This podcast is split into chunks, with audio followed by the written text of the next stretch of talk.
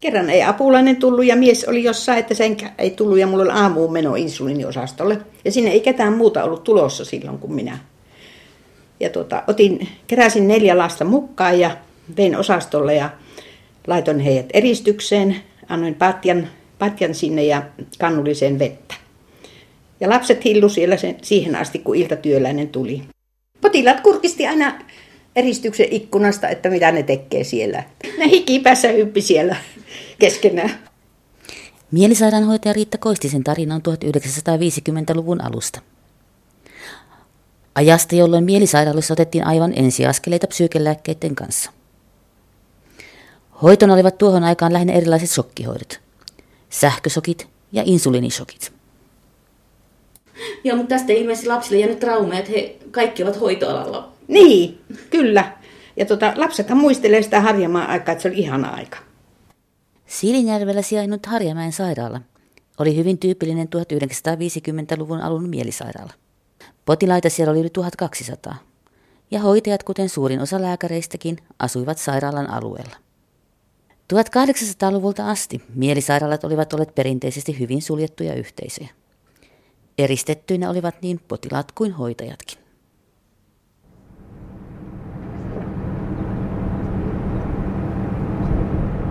Merimatka Turun saaristossa vie Seilin saarelle, jossa tiettävästi on ollut Suomen ensimmäinen mielisairaalle tarkoitettu paikka.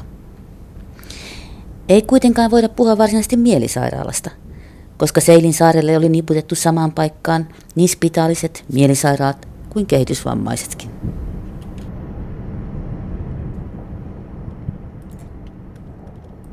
Historioitsija Jutta Alpek on käynyt läpi kaikki Seilin potilaskertomukset 1800-luvulta.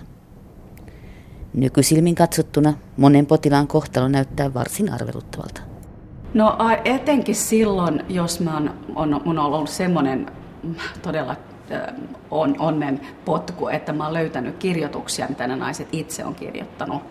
Ja, ja jos me silloin vertaan, sanotaan, että jos yksi potilaskin on, on diagnosoitu tylsämieliseksi äh, olikofreenikoksi, eli olisi lasten, 10, 10-vuotiaan lasten lapsen älyllisellä tasolla, ja, ja, ja joka sitten kirjoittaa äärimmäisen kauniisti ja selkeästi ja, ja, ja kritisoi sairaalaa ja on jotenkin niin, niin, niin silloin kun mä istun, kun mulla on ne kaksi eri dokumenttia, eli on se, on se, se diagnoosipaperi, jossa tämä nainen kuvataan aggressiiviseksi, lapselliseksi, ei ymmärrä mistään mitään ja sitten on tämä kauniisti kirjoitettu kirje, joka tämä sama, sama henkilö on kirjoittanut, niin niissä kohdissa tietysti niin on, on kyllä noussut semmoinen, että, että, että, että mitä ihmettä että, että miksi, miksi, miksi, niin kuin näin, miksi näin kävi.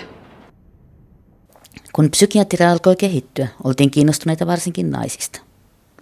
Ja ennen muuta naisten kohdusta. Mutta psykiatria oli kiinnostunut naisen, naisten ruumiillisuudesta ja seksuaalisuudesta, etenkin naimattomien naisten.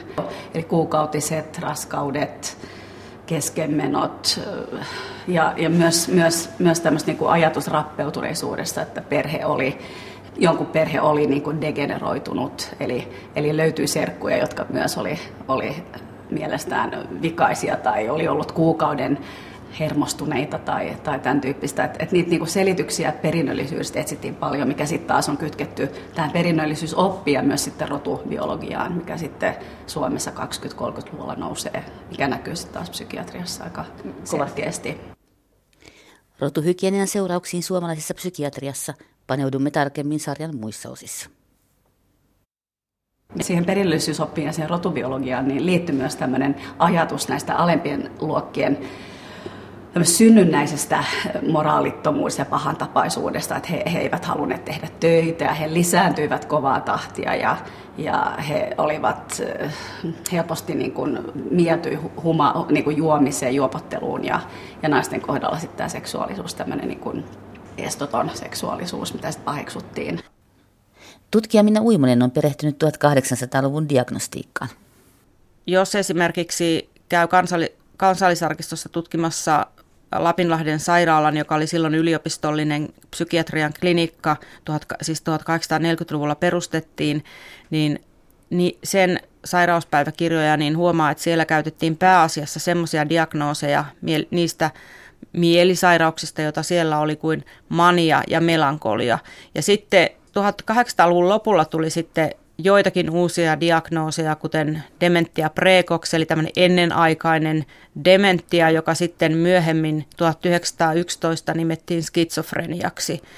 Eli, eli tämä diagnostiikka oli aika kehittymätöntä, sanoisin silloin 1800-luvulla.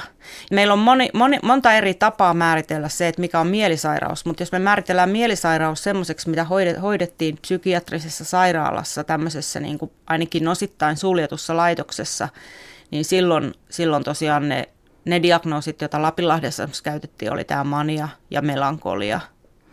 Mistä muuten suomalaiset lääkärit saivat oppinsa? Eli kenen opeilla täällä psykiatrisia potilaita hoidettiin? Suomessahan oli tietenkin perinteisesti yhteydet Ruotsiin, mutta myös Saksaan. Eli Saksa oli ehkä se maa, josta, josta eniten saatiin vaikutteita. Oli joitakin lääkäreitä, jotka kävivät Ranskassa. Englannissa sitten huomattavasti vähemmän. Eli se seuraili sitä, sitä niitä semmoisia akateemisia yhteyksiä, jonkalaisia laajemminkin suomalaisilla oli. Minkälaista oli 1800-luvun psykiatria? psykiatriahan oli semmoinen NS-kehittymätön lääketieteen erikoisala ja myös hyvin ehkä hyljeksitty lääketieteen erikoisala. Psykiatreiksi kutsuttiin niitä hullujen huoneiden lääkäreitä. Niin jos ajatellaan, että kirurgia oli yksi niitä arvostetuimpia, niin psykiatria oli sitten siellä hännän huippuna. Ja, Jos et muuta lääkärin paikkaa saanut. Niin, ja sitten ehkä tietenkin oli, varmaan niitä, joilla oli sit professionaalisia oikeasti intressejä psy- psykiatreiksi, mutta että sen asema ei ollut alun, alun perin, tai että jos ajatellaan sieltä 1700-luvulta lähtien, niin sen asema ei ollut mikään hirveän hyvä, mutta että sen, sehän kehittyi tällä niin kuin sanotaan professionaalisesti hyvin, hyvin voimakkaasti sitten niin 1800-luvulla ja 1900-luvulla, että siitä tuli oma, oma tämmöinen oppialansa, jolla on omat niin kuin klassiko, klassikkonsa ja omaa, omaa niin kuin tutkimusta. Mutta 1800-luvulla suomalaisten mielisairaaloiden hoitokeinot olivat lähinnä eristys, sitominen, peräruiskeet ja erilaiset kylvyt sekä myöhemmin unilääkkeet. Jotakin kirurgian arvostuksesta voi kertoa se, että se pyrittiin tuomaan nopeasti myös psykiatrian puolelle.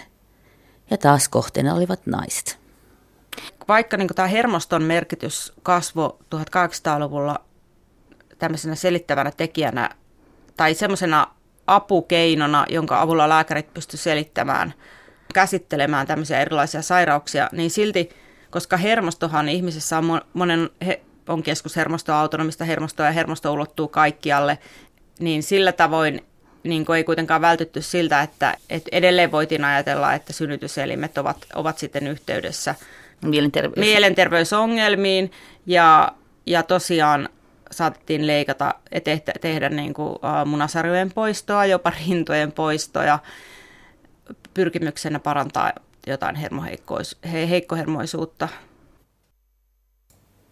Yksi 1800-luvun muotidiagnooseista oli hysteria.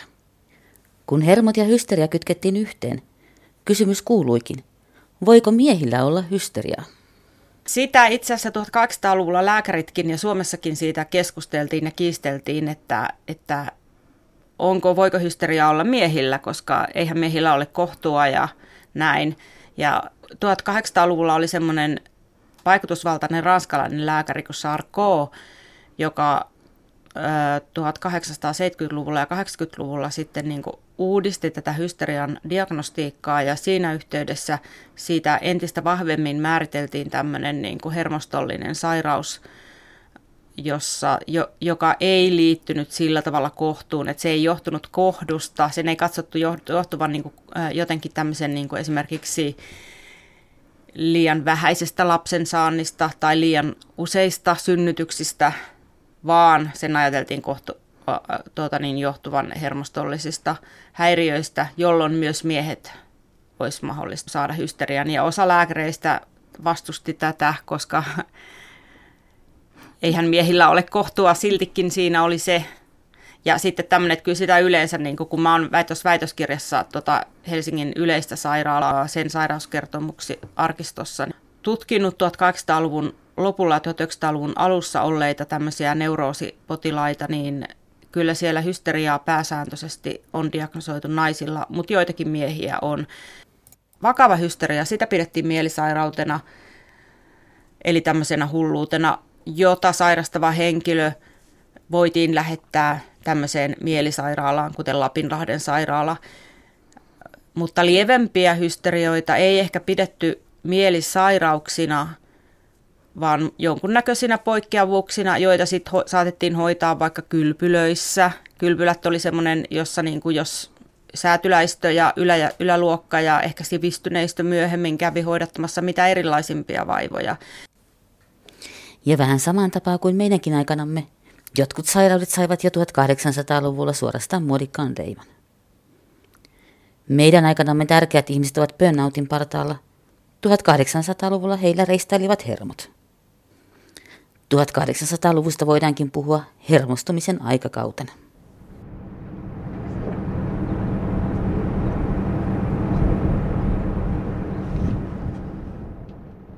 Mutta palataanpa Seilin saarelle. Jutta Alpek on löytänyt potilaan nimeltä Amanda, paperit Seilin arkistosta. Amanda oli irtolaisnainen, joka päätyi Seiliin 1800-luvun lopulla ja vietti siellä lopun elämänsä.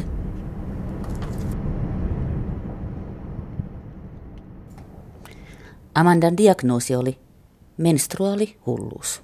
Eli Amandan ö, paperit löytyy tästä. Eli ensin on, on lääkintöhallituksen kirje, joka lähetetään Seilin talousvastaavalle. Ö, tästä löytyy sitten, tässä on tätä kirjeenvaihtoa, joka on edeltää sitä Amandan sisäänottoa.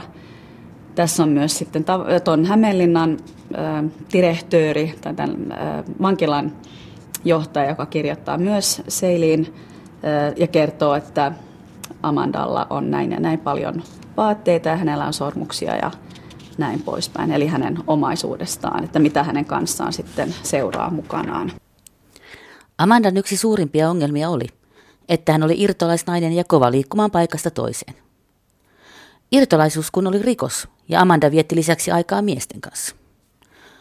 Olipa hän liikkunut paikakunnalta toiselle jopa ulkolaisen kuuma lentäjän kanssa.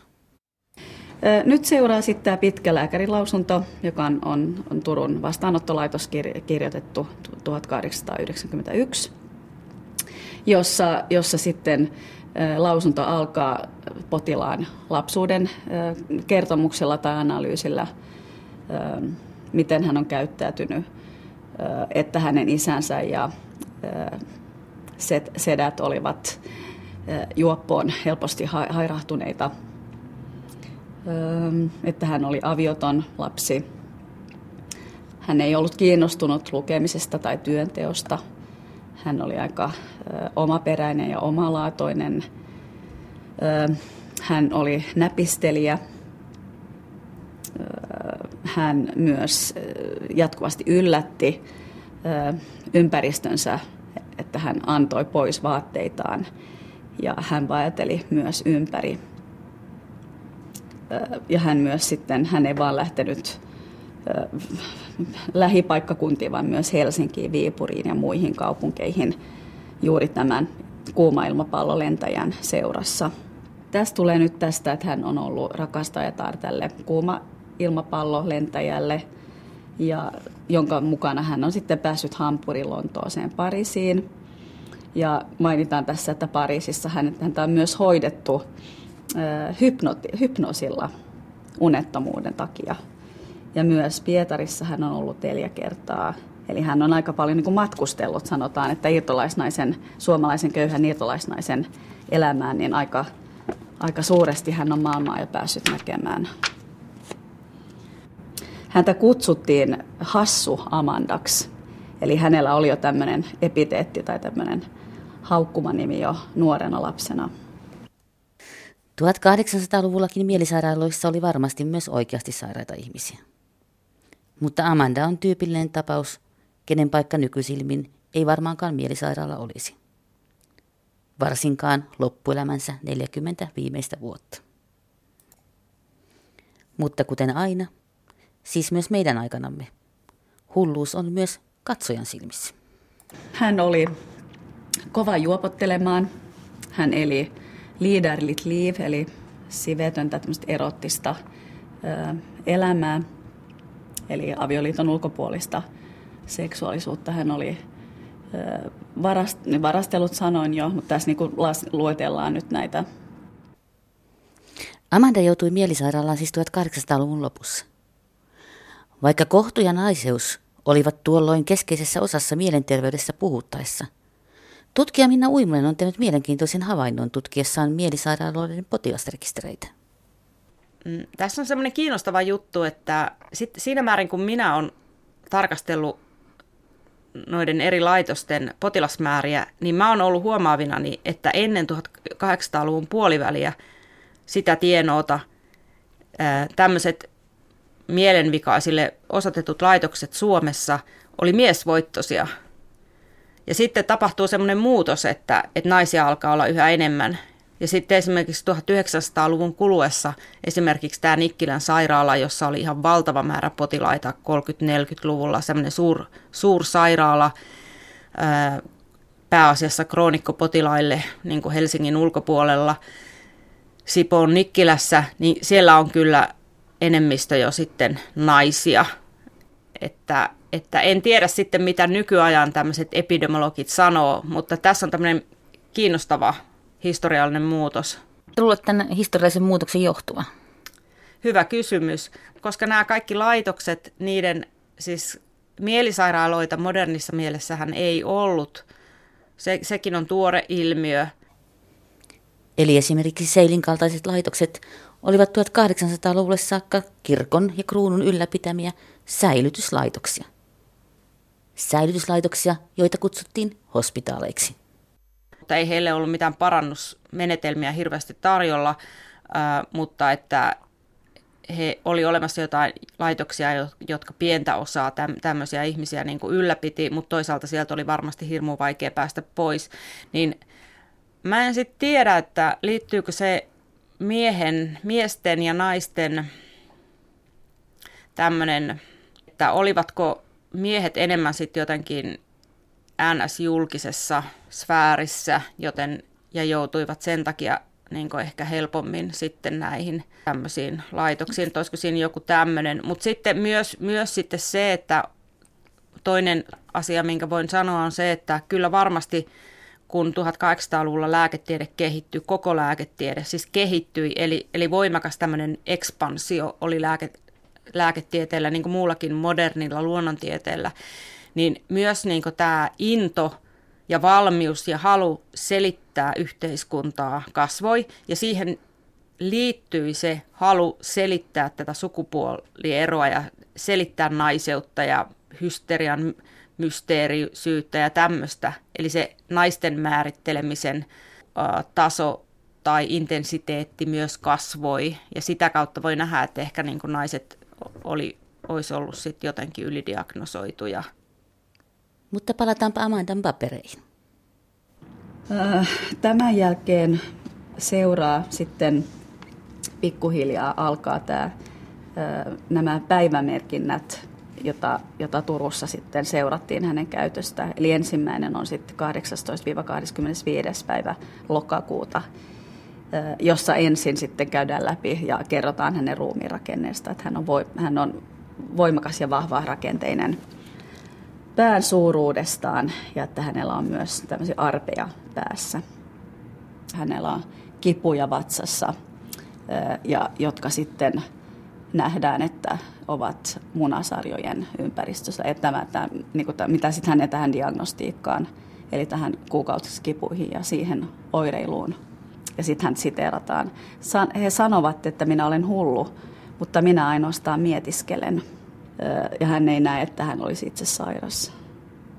Ja nyt hän on myös suostunut ottamaan lääkkeitä, sitten kun nyt ollaan jo joulukuussa Eli näin nämä kertomukset sitten jatkuu aika, aika tarkkaan, tarkalleen.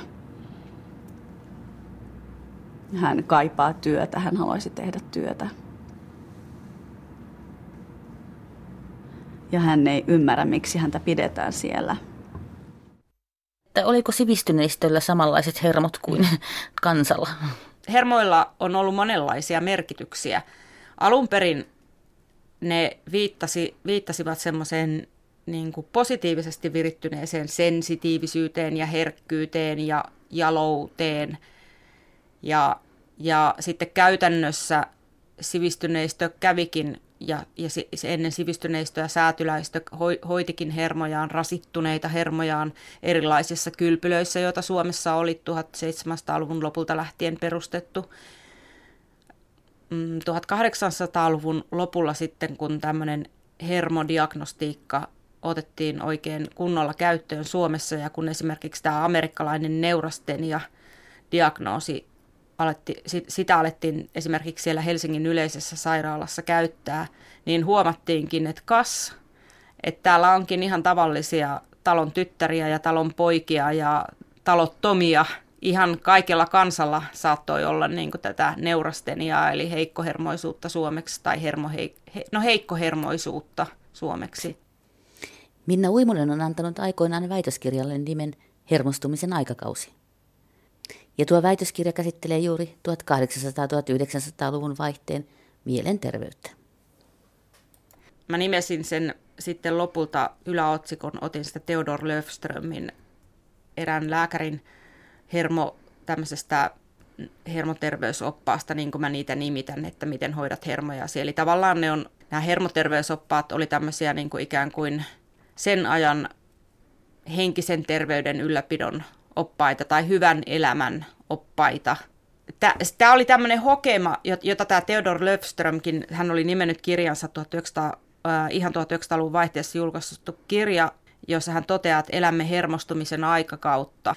Ja siihen liittyy se ajatus, että, että moder, yhteiskunta on modernisoitumassa ja tahti kiihtyy ja kun junatkin nyt liikutaan junilla ja junatkin saattoi aiheuttaa ihmisille sillä tavalla semmoista niin kuin täysin poissatolaltaan joutumista.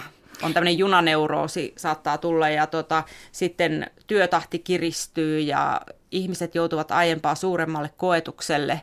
Kuulostaa tutulta, että puhutaan nykyajasta. Niin, niin aivan, aivan. Mutta tässä just sitten se, se niin kuin, silloin vuosisadan vaihteessa ei dilemma, mutta semmoinen on, ongelma niin kuin näillä lääkäreillä, että yhtäältä, ja semmoinen, josta myös, niin kuin, jota pohdittiin avoimesti, että aiheuttaako ulkoiset olosuhteet näitä sairastumisia vai onko se se niin kuin perinnöllinen alttius, ja sitä niin kuin debatoitiin. Et esimerkiksi 1890-luvulla ja sitten 1900-luvun alkupuolella molemmin puolin esitettiin lääkäreiden keskuudessa semmoisia ar- arveluita kliiniseen aineistoon perustuen, että esimerkiksi ruotsinkieliset Suomessa olisi jotenkin niin terveempiä hermostolliselta rakenteeltaan kuin suomalaiset, jotka olivat, siis suomenkieliset suomalaiset, jotka olivat haaveiluun tai taipuvaisia, kun taas ruotsinkieliset suomalaiset olivat tämmöisiä käytännönläheisiä ja reippaita ihmisiä, joten heillä ei ollut niin paljon alttiutta sille hermo, hermosairastamiselle. Kun lääkärit pohtivat perimän ja ympäristön vaikutuksia, Ensimmäiset naiskansanedustajat tiesivät ainakin yhden ryhmän, joka oli pelastettavissa siveellisyystyöllä mielisairaudelta. Prostituoidut. Erityisen aktiivisena kysymyksessä toimi Hilda Käkikoski. Hänen johdollaan jätettiin vuonna 1908 eduskunnassa määräraha-anomus pelastavan siveellisyystyön organisointia varten. Käkikosken laatimassa perusteluissa varoitettiin, että ellei sivellisesti sairaaloisten nuorison kasvattamiseen panostettu – ja prostituution uhreiksi sortuneita naisia nyt autettu. Myöhemmäksi siirrettynä sama työ tulisi vaatimaan paljon enemmän varoja. Eli jo tuolloin ajateltiin, että nuorisoon pitäisi panostaa. Sillä jokaisesta harhaan joutuneesta äidistä ja lapsesta, joka nyt jätetään oman onnensa nojaan pahessa sortumaan, voipi polveutua sivellisesti sairaaloisia sukukuntia, kirjoitti Hilda Käkikoski vuonna 1908.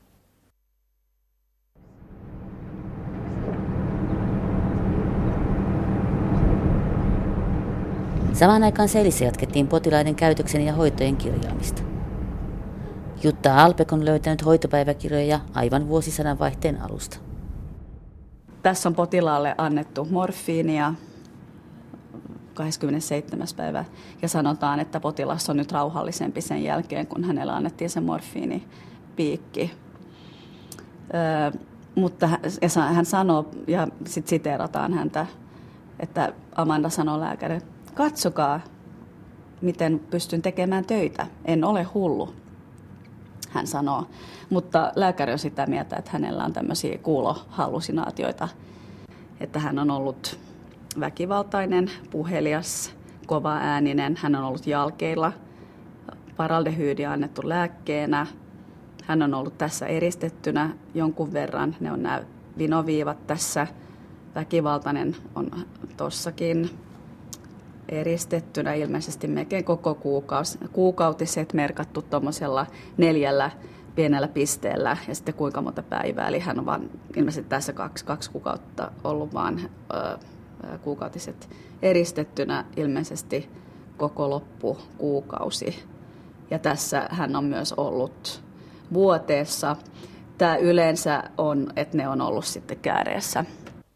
Perinnöllisyyden merkitys korostui 1900-luvun luvun vaihteessa ja alettiin yhä enemmän ajatella, että tämmöiset erilaiset mielisairaat tai hermosairaat ovat, ovat, sen, ovat niin kuin, e, heillä on hyvin heikko ja rappeutunut perimä. Tämä niin kuin koettu vaara siitä, että, että tota niin, he lisääntymällä aiheuttaisivat tulevaisuudessa lisää tämmöisiä yhteiskunnalle epäkelpoja ja ei-toivottuja yksilöitä, niin se alkoi niin kuin, tämmöinen puhe alkoi Eli lisääntyä tavalla, myös lääkäreiden keskuudessa. Eli tavallaan tämmöinen rotuhygieninen keskustelu. Kyllä. Eli tässä on juuri sitten tämmöinen jotenkin, että nämä hermot saattoi saada erilaisia merkityksiä. Ja sitten se, se äärimmäinen, mikä menee sitten sinne rotuhygieniaan, on se, että siitä tulee sitten semmoinen vähän niin kuin vitsaus ja sitten se niin kuin yhdistyy lääketieteellinen puhe ja huoli kansalaisten hermoterveydestä, eli meidän sano, sanojen mukaan vaikkapa mielenterveydestä, yhdistyy sen ajan huoleen, tämmöisen niin sivistyneistön huoleen kansan tilasta ja kansan tämmöisestä niin kuin siveellisestä, moraalisesta ja poliittisesta tilanteesta. Ja tämmöisessä yhteydessä esimerkiksi joku sosialismi nähtiin ihan niin kuin kamalana asiana. Eli tavallaan haluttiin määritellä äh, niin kuin se kansa oikeanlaiseksi. Nimenomaan. Tämä pohdinta tuli myöhemmin johtamaan 1930-luvun pahamaineeseen sterilisaatiolakiin. Lain vaikutuksista puhumme sarjan osassa kolme. Mutta sitten niin vuosisadan vaihdetta kohdin, eli 1900-luvun alussa oli jo selvää, että sosiaalidemokraatithan järjestäytyi ja työväenliike ei ollutkaan niin ohjailtavissa – että ei ollut niin valistettavissa su- ei, suoraan. eli koska tämä niin tämä valistusprojekti oli nimenomaan tämmöinen hierarkkinen ylhäältä päin tuleva valistusprojekti, niin tähän kietoutui, kietoutui sitten semmoinen huoli siitä, koska tämä ohje, työ, työväestö, eli nämä niin, kuin niin sanotut alemmat yhteiskuntaluokat, totta kai se on täysin väärä mun näkökulmasta. Voi todeta, että se on täysin väärä jäsentämistapa puhua alemmista yhteiskuntaluokista, mutta sanotaanko ehkä niin kuin, just niin kuin duunarit tai maalaiset, ei-talolliset, vaan niin ne ma- maaseudun lukuisat tilattomat, köyhälistö, niin se, että heillä oli omia, ajat, omia ideaaleja ja ajatuksiaan, eivätkä he olleet niin kuin fenomanian ideologi, fenomaanisen ideologian ohjailtavissa, niin aiheutti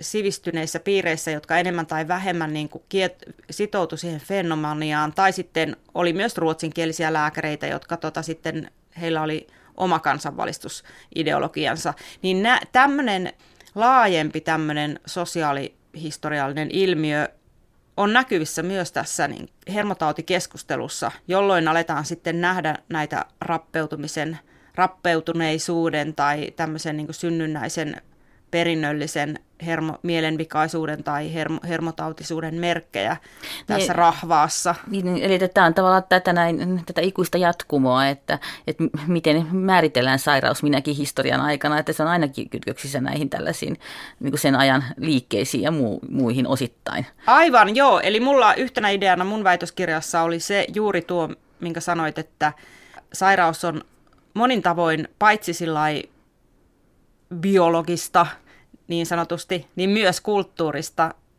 siis fenomenologisesti koettuna ilmiönä, mutta myös tuollainen, niin jos ajatellaan nyt lääketieteen määrittelemänä, niin siihen määrittelyyn aina jotenkin kietoutuu eri, aina kulloisenkin kontekstin mukaan jolla, jollain tavalla niin kuin ne kontekstuaaliset tekijät. Niin, eli tavallaan, että vaikka on niin kuin varmasti olemassa skitsofreniaa ja näin, ja näitä niin sanotusti kovia mielisairauksia, mutta että sitten on paljon tavallaan tätä tällaista rajapintaa, mikä niin kuin liikkuu ajassa. Mutta mä sanoisin tuohon, että kiistämättä skitsofrenian todellisuutta, niin mä itse asiassa niin sanoisin, että tämä diagnostisen määrittelyn kulttuurisidonnaisuus pätee ihan kaikkiin, koko diagnostiseen kirjoon, mutta se ei tarkoita sitä, että se kulttuurisuus ei tarkoita, siis niin kuin lääketieteen kulttuurisuus, ei tarkoita sitä, että, että ne asiat ei olisi, eivät olisikaan totta. Kun lääkkeitä ei vielä keksitty, eristysajat saattoivat olla usein hyvinkin pitkiä. No ihan kuukausia oli jotkut. Oli, jotkut oli niin kuin pari päivää, päivän, aika vaihtelevasti. Mutta kyllä on semmoisia, jotka on ollut parikin kuukautta eristyksessä. Se oli muuttunut 1900-luvun alkuun mennessä pelkäksi naisten mielisairaalaksi. Tyypillinen potilas oli naimaton nainen. Ja alkujaksoina oli lähinnä naimattomia nuoria naisia, palvelijattaria, aika moni Helsingistä, jotka sitten alun perin oli lähtenyt maalta Helsinkiin etsiäkseen töitä, jotka sitten yleensä olivat joutuneet jonkun tyyppisen ahdinkoon. Eli Helsingin köyhänhoitolaitos yleensä on sitten ollut se, jotka, joka on sitten anonut hoitopaikkaa potilaille. Aika moni lähetettiin Lapinlahden sairaalasta. Et Lapinlahden sairaala on ollut näistä sairaaloista se suurin potilaiden siirtäjä. Eli, eli monien potilaiden asiakirjat niin on, on, on alun perin tai ovat ollut en, ensin Lapinlahdessa. Eli yleensä voi olla sellainen tilanne, että, että Lapinlahdessa on kertakaikkiaan tilan puute ja halutaan ottaa enemmän akuutisti sairastuneita potilaita. Ja, mutta lääkintöhallitus sitä aina päättää jokaisesta siirrosta. Eli Lapilahti, Lapinlahden ylilääkäri kirjoittaa lääkintöhallitukseen anoa, anoen paikkaa jossakin muussa sairaalassa. Joskus mainitaan seili, joskus ei. Että aika paljon se on tämmöistä niin tilan tilan puutetta ja ongelmaa, ja ei niinkään diagnoosien perusteella. Mutta esimerkiksi seilin joutuminen tarkoitti yleensä viimeistä matkaa. Harva potilas lähti koskaan seilistä pois. Et se on ollut niin kun, ideologiahan on ollut se, että parantumattomat ja ne joillain toivoa, niin tehdään eronteko. Mutta, mutta sitten käytännössä niin näin ei ole tapahtunut. Mutta kyllä, kyllä niin kuin sanotaan, että vuosisadan vaihteessa 1900-luvun niin kun sanotaan 10-20-luvulla vielä, niin, niin kirjoitetaan tästä niin kuin parantumattomuudesta, siis se mainitaan, mutta sen jälkeen niin harvemmin.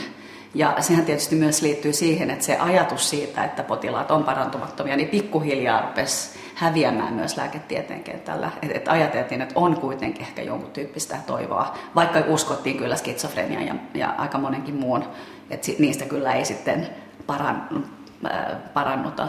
Mutta, tota, mutta se parantumattomuus, mikä alun perin olisi ollut se kriteeri niin kuin Seilin potilaille, niin ei, ei se, se, se näkyy vaan niin kuin aika harvassa tapauksessa. Yksi potilas on elänyt sillä 62 vuotta, se on mitä mä muistan pisin aikajakso. Mutta siis sanotaan näin, että useimmille se oli viimeinen matka sinne. Eli, eli jos sinne sisään kirjoitettiin, useimmat kuoli sitten sairaalassa.